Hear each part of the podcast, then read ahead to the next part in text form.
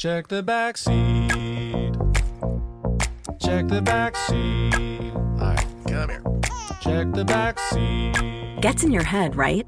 Good. Because every year, dozens of children are forgotten in the backseat of a car by a parent or caregiver. All never thought it could happen to them. But with changes in routines, distractions, or a sleeping child, it can happen to anyone. Parked cars get hot, fast, and can be deadly. So get it in your head. Check the back seat. A message from NHTSA and the Ad Council. Hey, everybody, welcome to Across Generations, where the voices of Black women unite. I'm your host, Tiffany Cross. Tiffany Cross. Join me and be a part of sisterhood, friendship, wisdom, and laughter. We gather a seasoned elder, myself as the middle generation, and a vibrant young soul for engaging intergenerational conversations, prepare to engage or hear perspectives that literally no one else has had. Listen to Across Generations podcast on the iHeartRadio app, Apple Podcasts, or wherever you get your podcasts. Discover a new educational and interactive podcast, Stories for Kids by Lingo Kids. Our episodes are packed with fun activities, right, Elliot? Oh, yes! We went shape hunting around the block and we found spheres and cubes on the street. That was great fun. Join Stories for Kids, the Lingo Kids podcast, inspiring you to learn while having fun. Listen to Stories for Kids on the iHeartRadio app, Apple Podcasts, or wherever you get your podcasts. Industry decision makers. It's what he likes to do. It's what he likes to share. Now it's time to hear from my man, Rushion McDonald. Money Making Conversations. Here we go. My guest today is Dr. Corey Hebert. He's the Chief Medical Officer of Dillard University and an Assistant Professor at LSU Health Services Center and Tulane University Medical Center in New Orleans, Louisiana. Also, an ER physician for over 25 years and one of the leading voices for sickle cell care. Dr. Hebert is also co hosting a new show called Living Your Life. He interviews incredible people who refuse to let a life threatening illness hold them back from success. He also talks to top medical, community, and entertainment influencers. The series, Living Your Life, brings attention to families and individuals thriving despite sickle cell disease or sickle cell trait. Please welcome, for the first time on my show, Money Making Conversation Masterclass, Dr. Corey Hebert. How are you doing, sir? I'm doing great, and uh, you know it's kind of funny. We've uh, we've our paths have crossed many times in, a, in the in the many years that you have been out on the on, on, on, the road. I remember one time in South Africa we were doing a little something something. Absolutely, uh, yes. So it's, it's, it's, good to, it's good to hear from you, and I'm glad. You, well, you know when you when you go to New Orleans, especially as much as I've been to New Orleans, and plus South Africa, that, that means that we're doing something right because I know as far as your brand, you're nationally known in the media, Today's Show, Good Morning America. Your face is very familiar when people turn on the tube, which gives credibility to, about your brand when you talk, because you are a brand, Dr. Hebert, correct?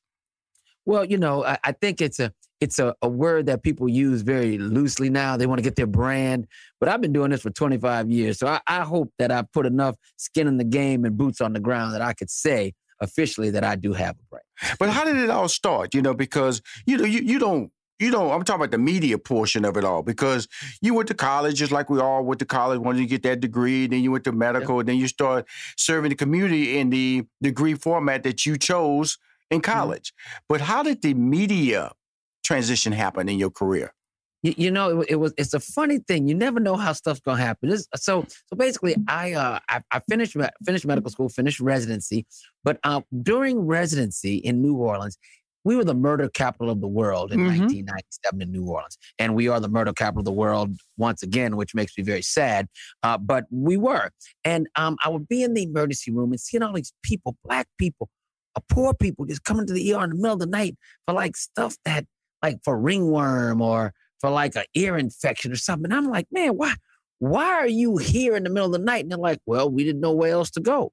So when somebody that looks like me gives me some uh, some inkling that I can help them by just giving them information, I felt I needed to do something about it. So I, I was I was married at the time, and I, I I went to my wife and said, look, I want to start a TV show called Urban Pediatrics, and then move it to Urban Medicine. And I want to do it, and I, I want to tell people and, and, and empower people on on their health because people out here are dying and you know and, and inconveniencing their lives for little things. I said so. Um, I went to the, uh, the, the public access TV station in New Orleans, and they and they asked me. I told them what I wanted to do, and they said, "Yeah, you can do it. That'd be great for the low, low price of three hundred dollars a month." Now, let me tell you something. That doesn't sound like a lot now, but in 1997, and you're making twenty five thousand dollars a year, that was a lot. My, my and my wife said, "You're not about to do that." I said, "Look, this is a sacrifice we're gonna have to make." So I started, and I started at two o'clock in the morning at a, on channel 195, and two years later, I was at six o'clock on Saturday after Saturday evening afternoon on channel eight, which was their number one spot. So I moved up. People wanted it, and, and it was a great thing. Then, right before Hurricane Katrina, NBC came calling and said, "We saw this show, man. It's really good. What we want you to put, we want to put you on the on the network." I said, "That's awesome." And then Hurricane Katrina came, washed Mhm. everything away. Mhm. Now, the reason why I'm, I'm gonna get to the point real quick here is because this is like what you're talking about with the show. I had a defining moment, and people will have defining moments in their lives, and you got to step up for them, and God will let you know when it is. After Hurricane Katrina, I lost I, my my office was fine, my house was fine, everything was fine, but I, I was I was the only doctor practicing medicine for about three months, and it was these 18 hour, 20 hour days. It was horrible, man. But one night, about two weeks after the, the, the hurricane, NBC called me and said, Can you come and talk about health after Hurricane Katrina? Because people are spread throughout the United States, man. We need somebody to come on. Can you do it? I was laying in my bed. It was 10 o'clock at night. I was tired as hell. And I was like, you know what? This may be a defining moment for me. I got to get up and I got to do this. And I went to the TV station that night and I was on TV for uh, 1,227 consecutive nights after that. and that's when Dr. Oz came calling. That's when Oprah came calling. That's when all the networks came calling because I, I was bringing edutainment, but at the same time bringing that information in a way that nobody was giving it at that time. So, you know, that's how it all happened. And then I, ever since then, you know, once you become that voice where people trust, you know, you you move forward, and that's what happened. Now, do you putting in the 18 hour days and still doing TV simultaneously? Oh yes, sir. Yes, sir. Because after after that uh after that hurricane, man, look, I, I was lucky. I wasn't working 24 hours a day.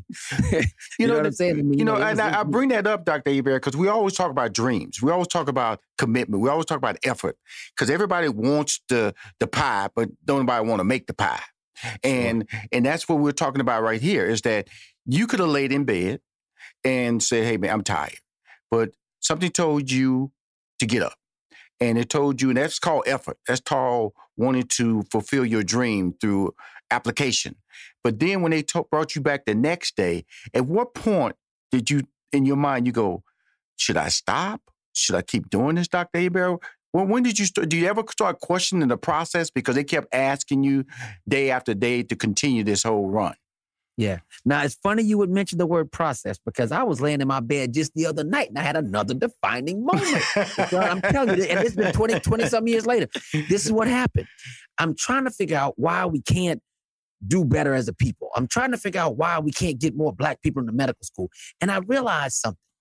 You know, when we were coming up, right, we had to process a lot of stuff and we actually had to go through a process. So when you wanted to go to the movies, when you were growing up, you had to pick the movie, pick the movie theater, pick the time, pick the way you go get the money, pick the friends you want to go with, pick how you gonna figure out how to get there, all this kind of stuff. And then you had to make sure you got it right because there were no phones to contact people. So if your friends were got there and you were late or somebody else was late, it was just it was just a mess. So you had to figure out the process, and that's how your brain developed. Remember, our brains aren't really concrete until we're 25 years old. So everything is your brain is still developing up until that time. If you remember, that's why you couldn't rent a car before you were 25 years old. That's where that came from.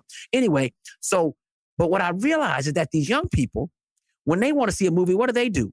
They press a button. When they want some food, what do they do? Press a button. When they want to go somewhere, they press a button. Everything comes to them. Everything is on demand. So that means that their brains, as they were being, as their brains are being developed, then they don't understand the same process that we had to go through to make things happen.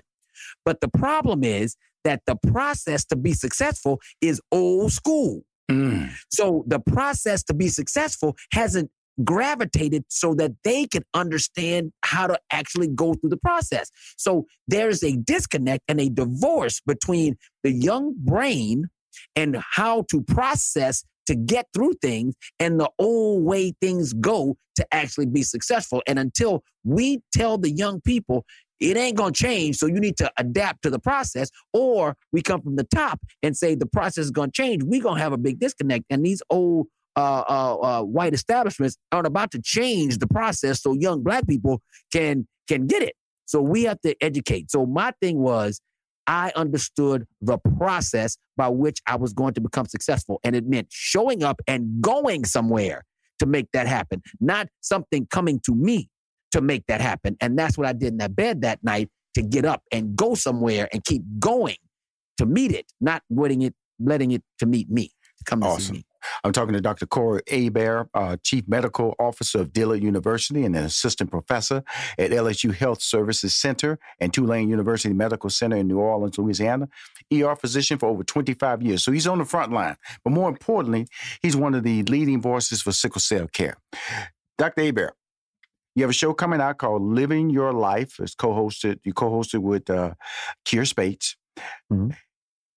Why is this show important and why are you hosting it or co-hosting it? Um, the, the reason why is because first of all, Kier's crazy.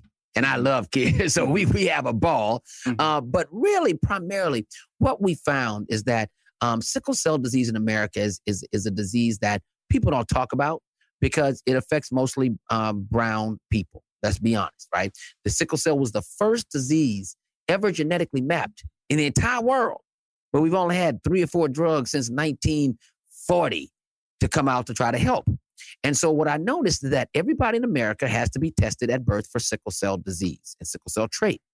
But I started seeing that all the young women that were coming to me and they had their babies with sickle cell disease, babies in pain, having all types of problems, these newborn babies, the women didn't have any idea that they had sickle cell trait, even though the test was done on the women at birth. So, like when the say the lady had a baby when you know she's 20 years old, Mm-hmm. that test was done, but she didn't have any idea of the results because when I was in medical school, it was taught that sickle cell trait actually was silent and didn't cause any problems for you. It just was if you, you know, had sickle cell trait and you made it with somebody with sickle cell trait, your baby could have sickle cell disease.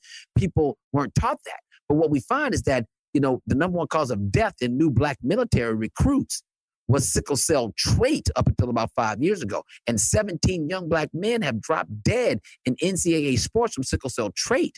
And if you go in a high altitude environment, um, like an airplane that's unpressurized in the cabin or a helicopter, or go hiking or skiing or work out too hard and have bone pain without getting enough hydration, you can die from sickle cell trait. And there's 4 million people in America with sickle cell trait, black and white. And so this is a health crisis. If you don't believe me, go to the CDC website. It's clear as day in block capital letters. You can die from sickle cell trait. But the problem is people in America don't even know if they have sickle cell trait because they were taught that it wasn't a big deal. But so that's why this is an emergency. And people are not getting care when they have sickle cell disease. When they go to the ER, they're not getting care. Kier goes to the ER and he had to wait eight hours in excruciating pain, and people thinking he's a drug seeker because nobody knows how to treat the 100,000 people that have the disease, let alone the 4 million people that have the trait. So we got to get out there. We got to explain this to people. We got to educate them, but we got to entertain them because that's my brand edutainment. I make you laugh, I make you cry, but I give you information. And then with that information, you can do whatever you want with it. But my job is to give people information worldwide. Now that's what that's what living your life is about. But you said something in the middle of your conversation with me about drugger people who feel drug seekers that Yes. that that people come in there they're in pain they're letting the nurse know the doctor know that they're in pain but they're being labeled as people who are just there to get drugs. Explain that. Well, how did that start and why is that such a problem Okay. So basically, what happens is when you have sickle cell disease, you have a lot of pain. You have a lot of issues when it comes to lung health, kidney health, spleen health, your vision, your, everything can be affected by sickle cell disease. And when you're like a two year old girl and you have some pain with a little pink dress on, going to the ER, you know, asking for some pain medicine, everybody thinks that's cute, right? That's cute right even though little kids in pain. But when you are a 25 year old, six foot tall, 180 pound person ta- talking about you're in pain and you need some morphine, they're like, wait a minute, this ain't cute. Dude, this disease is supposed to be cured. See, people think that sickle cell disease is cured because theoretically there is a cure that for the low, low price of $5 million and about five people have gotten it in the world since the beginning of time. Um, so that's not vi- a viable option right now. So people have to live with this disease. And when they have pain, they have excruciating pain, 10 out of 10. But most doctors have never taken care of a sickle cell patient. They don't even know what that looks like. So when you go into an ER and you are a, a an adult asking for morphine and they've never taken care of a patient like this, they think you're a drug seeker. They label you a drug seeker, and then you can't get the medicine that you need. It, it's a, it's a very horrible horrible process, and um, and then you you know you're treated like a second class citizen. It's just it's a horrible thing. So what we have to do as a people is we have to get our minds right and get some legislation so that we can identify people with sickle cell trait. That's the first thing. I know that that's I know that for a fact because I saw it happen. And then it feels like now today that sickle cell is still on the back burner of America and in the medical minds. Is that correct? It, it, it is. And I think it's because um, well, you know, things fall out of favor because you know when when it's not important to a particular group of people that has the biggest voice, then it's not really addressed. So, I mean, sickle cell disease is in about hundred thousand people. About hundred thousand people have that. Now, when you look at a country with uh, you know, 200, 300 million people in it, 100,000 people theoretically is very small. Um, so, you know, people say, well, I, it's not, it's just a rare disease. So we don't need to do all that for a rare disease. But the point is, I don't consider it rare because it happens to my people. That's the first thing. The second thing is that when you start talking about 4 million people that have the trait that could actually have symptoms and die, then that's not such a small number. So that's why I'm putting this on my back so that we can have that telethon again, so we can bring some more uh, um, of the awareness to this disease because it's disabling. And I'm, I'm gonna give you one step further. I think it's criminal, and that's right. I called it criminal. The fact that 97% of young black women that have a baby with sickle cell disease, meaning that baby is going to be sick, maybe probably die early, be in pain lots of its life, always in the hospital. 97% of these women that have this baby had no idea that they had sickle cell trait, but the test is already done on those women at birth.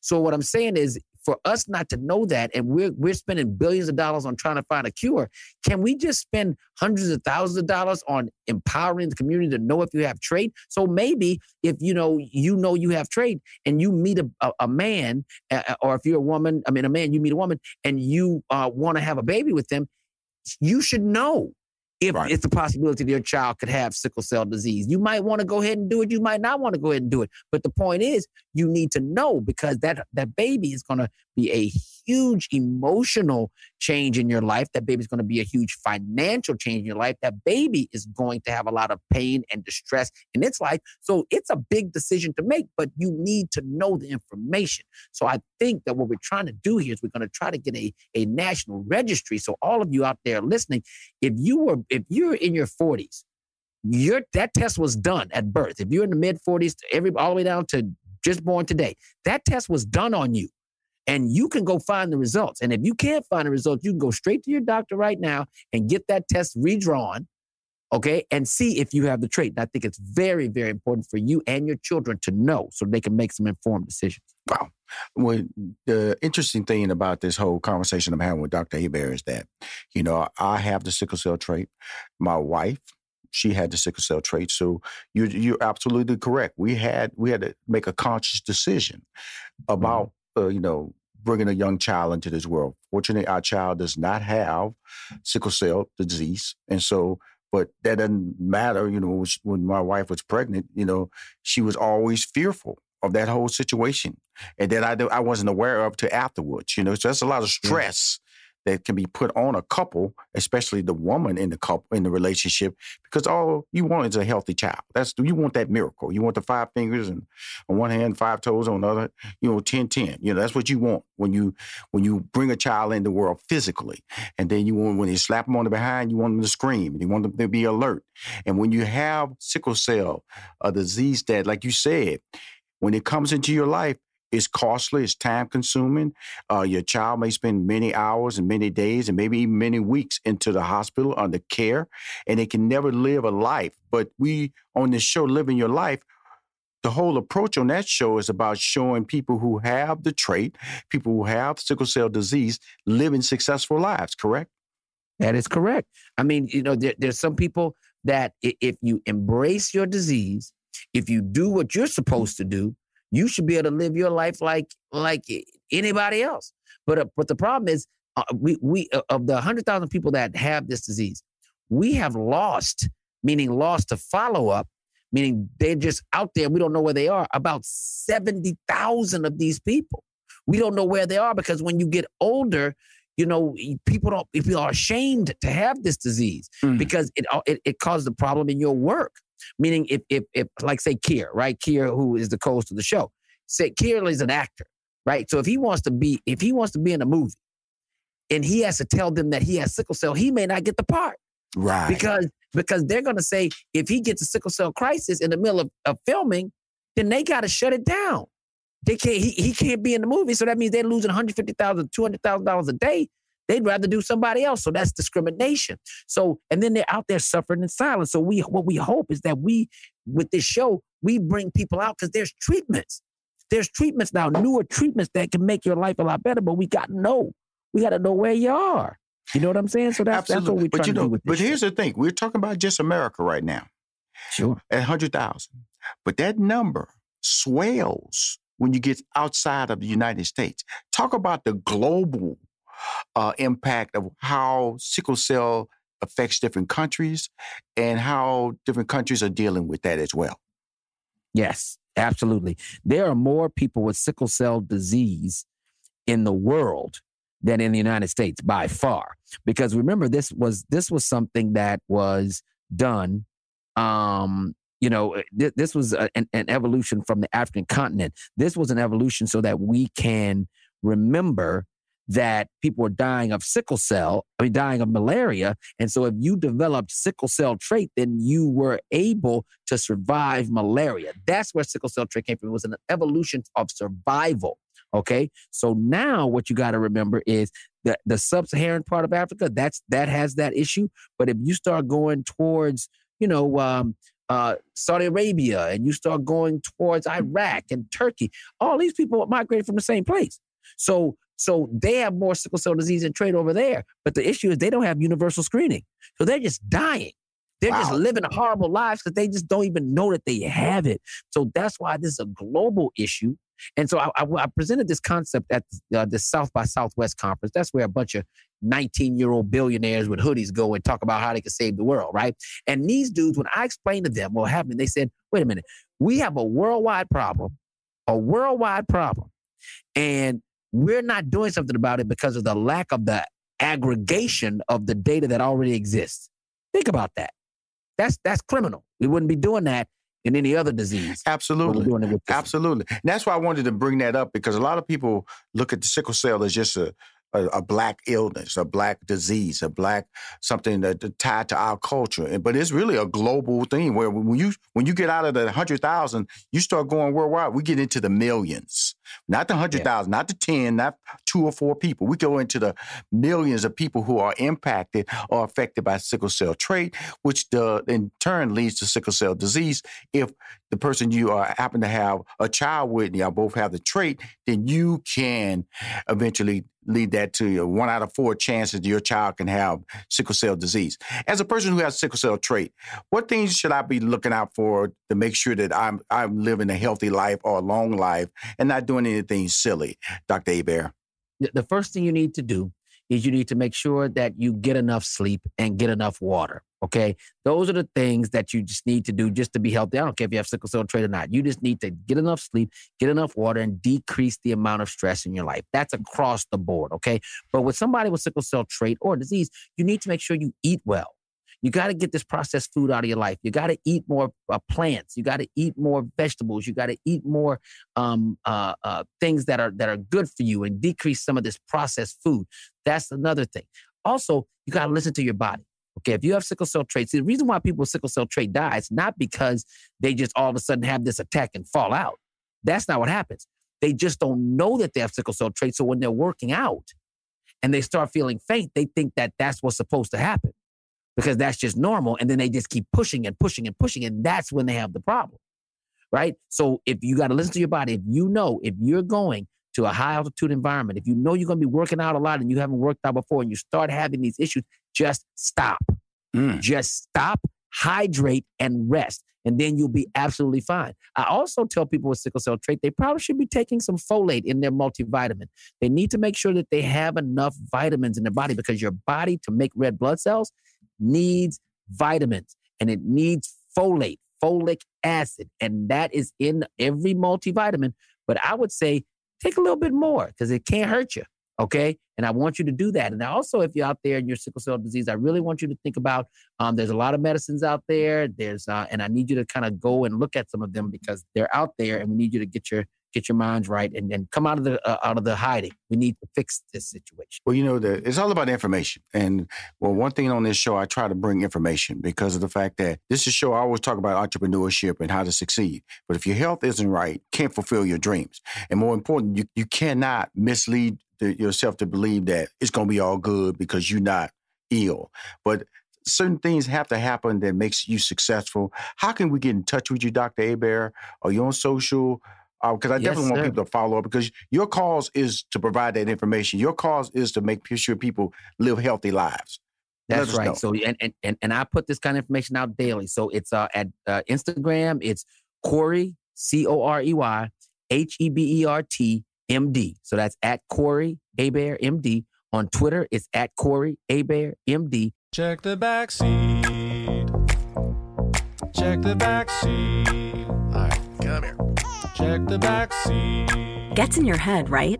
Good. Because every year, dozens of children are forgotten in the backseat of a car by a parent or caregiver. All never thought it could happen to them. But with changes in routines, distractions, or a sleeping child, it can happen to anyone. Parked cars get hot, fast, and can be deadly. So get it in your head. Check the back seat. A message from NHTSA and the Ad Council.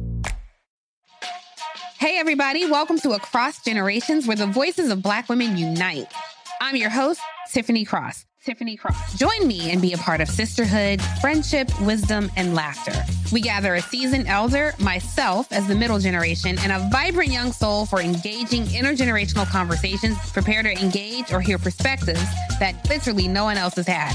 Listen to Across Generations podcast on the iHeartRadio app, Apple Podcasts, or wherever you get your podcasts. Discover a new educational and interactive podcast, Stories for Kids by Lingo Kids. Our episodes are packed with fun activities, right, Elliot? Oh, yes! We went shape hunting around the block and we found spheres and cubes on the street. That was great fun. Join Stories for Kids, the Lingo Kids podcast, inspiring you to learn while having fun. Listen to Stories for Kids on the iHeartRadio app, Apple Podcasts, or wherever you get your podcasts.